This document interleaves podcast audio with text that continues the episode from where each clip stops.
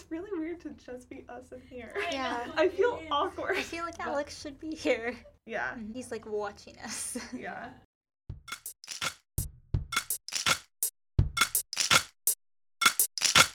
Hello and welcome to the second season of Play Like a Girl. I'm Haley Robinson.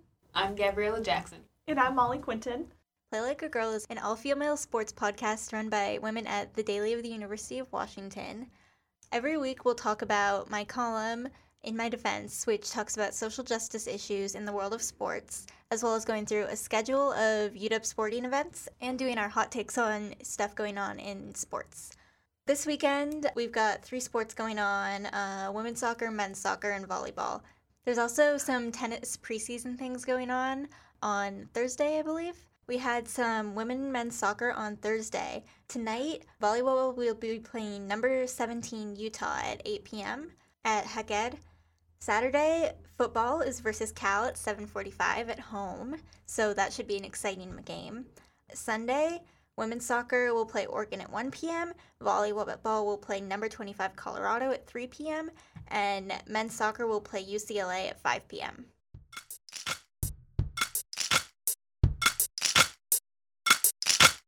The column we'll be talking about this week focused on the issue of Colin Kaepernick's anthem protest and the way that blew up in the last couple of weeks, with Donald Trump mentioning it and how the NFL reacted. If you weren't paying attention, basically what happened is that Donald Trump made a speech criticizing the players who kneel during the anthem, calling them sons of bitches. The next day, uh, large groups of players knelt during the anthem in protest, and the Seahawks, the Steelers, and the Titans all chose to stay in their locker rooms during the anthem. So basically, I talked about the importance of white allyship in this time because a lot of the responsibility has been placed on black athletes.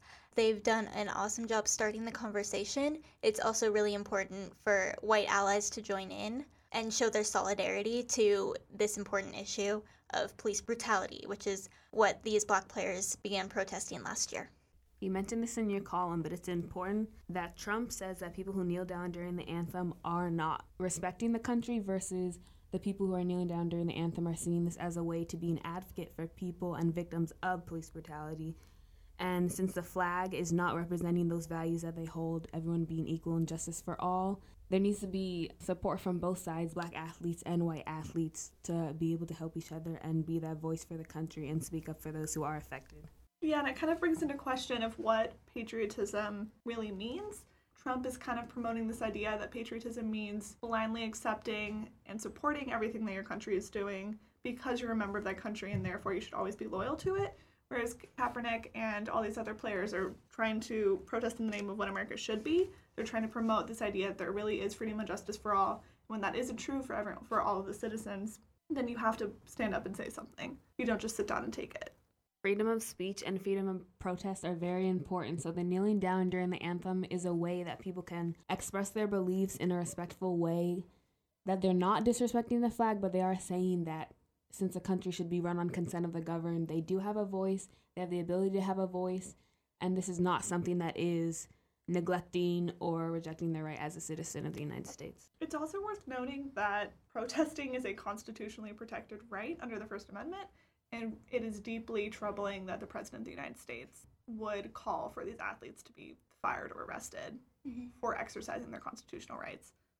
Yeah, something that I think is important that I did mention in the article, but is always worth noting, is that when there was neo-Nazis marching on the streets of Charlottesville, Donald Trump claimed that they were very fine people, even though a woman was murdered.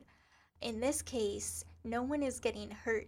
It's just people kneeling to show that they have a voice that they want to, in a platform that they want to use to like bring attention to the issue of police brutality. Yet that is so horrible to Donald Trump. One thing that people are talking about that is really important to mention is that it's entirely a race issue. Donald Trump is a white supremacist. He is a symbol of white supremacy, and white supremacists feel like they've won something by him winning the election and by him having so much power. The former leader of the KKK endorsed him. That should tell you that like there's something wrong with his beliefs the beliefs that he endorses and the beliefs that like his presence in office is saying that like black people don't deserve to have as many rights in this country or women don't deserve to have as many rights in this country or the Mike Pence as vice president his presence in office is saying that queer people don't deserve to have rights in this country. I think that's something the fact that he calls out this protest and not the neo-Nazi protest is something that should signify that there are things that are very wrong in this country.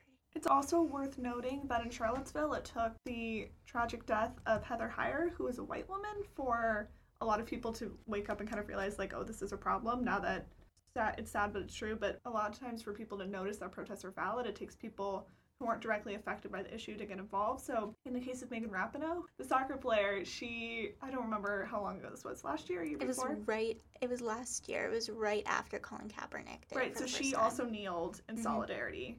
But sometimes her, like people who aren't directly affected by it, it takes Mhm. doing something has more significance to the general public because they're like, oh, it's not directly affecting them, but they're still protesting. Mhm. So that's Haley brought up what it means to like be an ally and to support those who can't always speak up for themselves. So it's really important for white athletes to also take part in these protests in order to give it more validity and significance. The NWSL did end up making a rule after that that you have to stand for the anthem. Really? Yeah. I don't think you can do that. Yeah, they did that. Also, in the preseason, Seth DeValve, who plays for the Cleveland Browns, was the first white football player to kneel during the anthem in the NFL, and people said he was like the first white player to do it, which completely discounts what Megan Rapinoe did. Yeah. She's a queer woman, and her protest wasn't as valid Yeah. as the protest of a white man. So there's even that like difference in privilege here there. Then I wrote another column talking about the issue of recruitment in college basketball and all the money changing hands that ends up with a lot of exploitation of college basketball players. And not only that, it makes things really unfair for teams in general because the teams that benefit from this have like an unfair advantage over teams that do not. What was happening, the FBI did an investigation about it and just filed an official complaint recently was that coaches were getting paid to push high school players towards certain agents, and then those agents would end up making money off those players, like if they went pro for like the rest of their lives. Oh wow. Adidas was also involved because the coaches all coached at schools that Adidas provides uniforms for, and they supply their like sportswear. Adidas would pay the families of the athletes to go to specific schools so that they would form like brand attachment to Adidas and then like that would benefit the schools, it would benefit the agents, and it would benefit Adidas in the long run. In a way, I think that it's a good thing that it's coming out through Pitino, who is the highest paid college basketball coach right now, because he does kind of have that spotlight on him where people know when they see the situation and the fact that college athletes cannot be paid or they're still getting $100,000 from Adidas. And also, another person who they haven't identified yet who also got $100,000 is almost ridiculous because it's a huge amount of money and yet it hasn't come out. I think it's a good thing that it's coming out through this coach because people will get accustomed to it and learn about the whole situation. Yeah, and I feel like a major issue with it is also this probably wouldn't be happening on such like it happens a lot apparently. And this wouldn't be happening at such a high level unless if players were getting like financial compensation or at least being able to sign sponsorship deals and like earn money other ways because currently the NCAA rules don't really let players do anything. They don't let them have financial freedom. And so I think that also exposes an issue with the NCAA in how they allow their players to conduct themselves like off the court. We've talked about this in the past, but the NCAA makes so much money off its Mhm. athletes. I think we talked about it around March Madness time because most of their money comes from advertisements and just money from March Madness, but the players don't get any of it. So They that kind of actually goes made- into a larger issue. They actually made a billion dollars off March Madness yeah, last year. like ridiculous. Also, fun book if you wanted to read more about this topic. Forty Million Dollar Slaves is a really great book if you're interested in this topic. Just gonna plug that in. hmm It's by William C. Rhoden. Okay, so hot takes.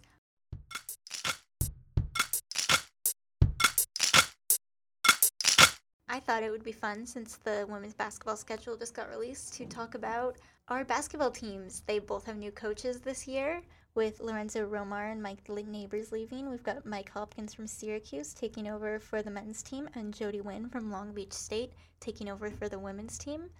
I just want to know how you guys think they're going to do this year. I'm optimistic for the men's team because how worse can you get from last year? I think there's only enough progression. And Mike Hopkins was assistant coach for Syracuse for 22 years.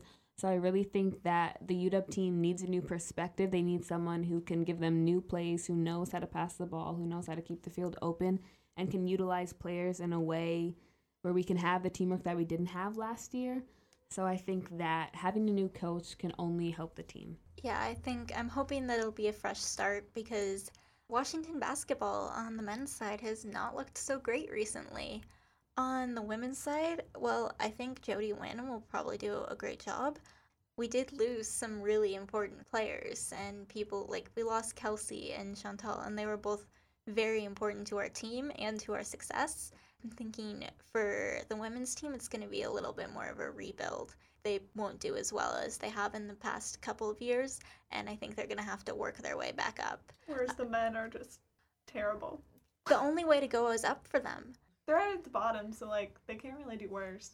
Mm-hmm. only they won, better.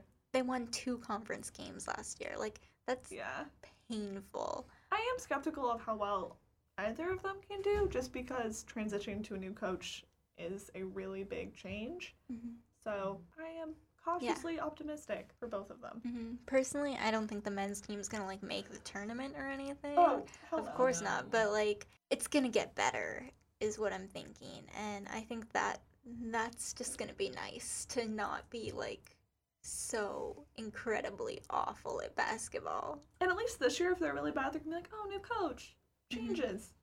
Not us. Yeah, it's we're working on it. We're trying. Yeah. I'm also excited that for the women's basketball team, it's a female coach heading it this time versus a male coach. So I think that is going to have a new dynamic, and I'm excited to see the progression of the team. So, our next hot take is going to be about Takkarist McKinley, who plays for the Atlanta Falcons. And one of his dreadlocks came off, and someone is selling it on eBay. He tweeted that he would like to get it back. Did the tweet have like a serious tone? Or no, it, was it, it, was like a kind of joking. Yeah. Okay. He was like, "I'm gonna have to buy this," which is, I just think that's weird. Like it's hilarious. Okay, first of all, I it's think not it's even creepy. on eBay anymore. Like eBay took it down because it got up to like 11k. Are you serious? Yeah. For a piece of his dreadlock that fell off. Mm-hmm. You're also not allowed to sell body parts on eBay, and Ooh, you could hair constitute you body could parts? consider hair a body part. I feel like if you grow it, it counts. Yeah, I, I I'm pretty sure like so th- that's technically illegal to sell, or it's against the eBay terms of service to sell body parts. Just thinking about, like in the broader scheme of things, how much people ide- like idealize athletes, and they're like, oh my god, I have part of this guy's dread. Like, yeah, this is really cool, but also like they're people, but they're like mm-hmm. elevated to this kind of godlike status. So you're like, oh my god, I have a piece of them. But it's also really weird. Like, don't sell people's hair. Yeah, like I have jerseys. I think jerseys are different. Jerseys are very different. I was thinking about the difference between like a jersey that you just like buy online and like a game worn jersey. Like that has a lot more value. It's yeah. a lot more expensive. I mean, obviously for reasons like they wore it while they played and yeah. it's uh, giving a value to their game. Also, it's sweaty, which I've always thought is kind of gross personally. I wouldn't wear it. Yeah. I do have like also game used pucks which That's is like cool. yeah, which is I think is pretty well, cool. I mean, like if you had a ba- like I have foul balls that I've caught mm-hmm. at baseball games, and you're just like, oh, this is really cool. But I feel like a dreadlock is the same. Like a dreadlock is a prized possession. Like you no, grow it and ew, it's no. there for you. For so like you're connected There's a to the really dreadlock. fine line between a baseball or a hockey puck and like a hunk of this guy's hair that fell off. One's more personal, so shouldn't you pay more? I think it's just kind of creeping into like stalker territory where you're like, I had part of his hair. At least they didn't cut it off uh, themselves. They didn't like tear yeah. it off. Well, that would be like really creepy. Yeah, I mean, I used to be a One Direction fan, so I've seen some pretty crazy One stuff in my life. I was never that into it when they were in their heyday, but some mm-hmm. of my friends were. And I, I think have... if they could get a hunk of their hair, like they would have loved it. Yeah, I have yeah. very vivid memories of people hacking into airport cameras to like get video of them. We had pictures of their passports. See, that's just like a We deep. as in you? Or Well, I didn't like get it general- personally. I saw it on the internet. we the one we, community. the One Direction fans. I feel like I've always seen sports fandom as different from that, but that is something that I'm like, there are people out there who like some pretty interesting things. Yeah. Mhm. And maybe they're just like, oh, this is a cool thing to have. But there are some people who probably are gonna do something creepy. Or like people who don't like the Falcons and did voodoo with the hair. Yeah. That heard. could totally happen. I think that was in the description that this hair could be used as a voodoo doll. I don't know. Something I- like I that. That's think so. terrifying. Like this is just getting into like creepy stalker territory. Yeah, There is this one soccer team that um paid like hundreds of thousands of dollars to do like voodoo to like try to win games in Portugal. Weird. And I told Josh about it and he was like, "Should I make uh, Sam Darnold a voodoo doll?" But Josh is our sports editor. but yeah, so People sports weird. fans are very My hot take is superstitious. people are weird. Yeah, sports fans are very People take it superstitious. too far. Very interesting. My hot take is try to sell it on Amazon, make that money. eBay won't let you move on. you can go on Etsy. You could totally shop. settle on Etsy. You can you can sell body parts on Etsy. You In theory, personal like if you made something with hair, with human hair, you could sell that on Etsy. i think we should specify hair, like not limbs. Yeah, not limbs, You're like making it hair. Sound weird. Um, I feel like we're really I'm- only talking about hair. yeah, but like no, I do have I have a friend who's a taxidermist, and she'll buy like like dead animals on Etsy. Taxidermy's weird. But she sells she sells her stuff on Etsy too. Anyway, Yeah. She I feel like buys we're- a dead animal on Etsy. Yeah. Sometimes she finds them in her yard though. ew. Okay, this is taking a turn. We can wrap up this hot take. Weird. Bottom line, people are weird. Mm. There's some crazy sports fans out there. Crazy shit happening in the world. All right, if you want to read Haley's column, you can go on to dailyuw.com slash sports. And if you want to listen to our podcast, you can go to uwpodcast.com. And you can follow us on Twitter at capital UWPL lowercase a capital G, UW flag. Thanks for listening.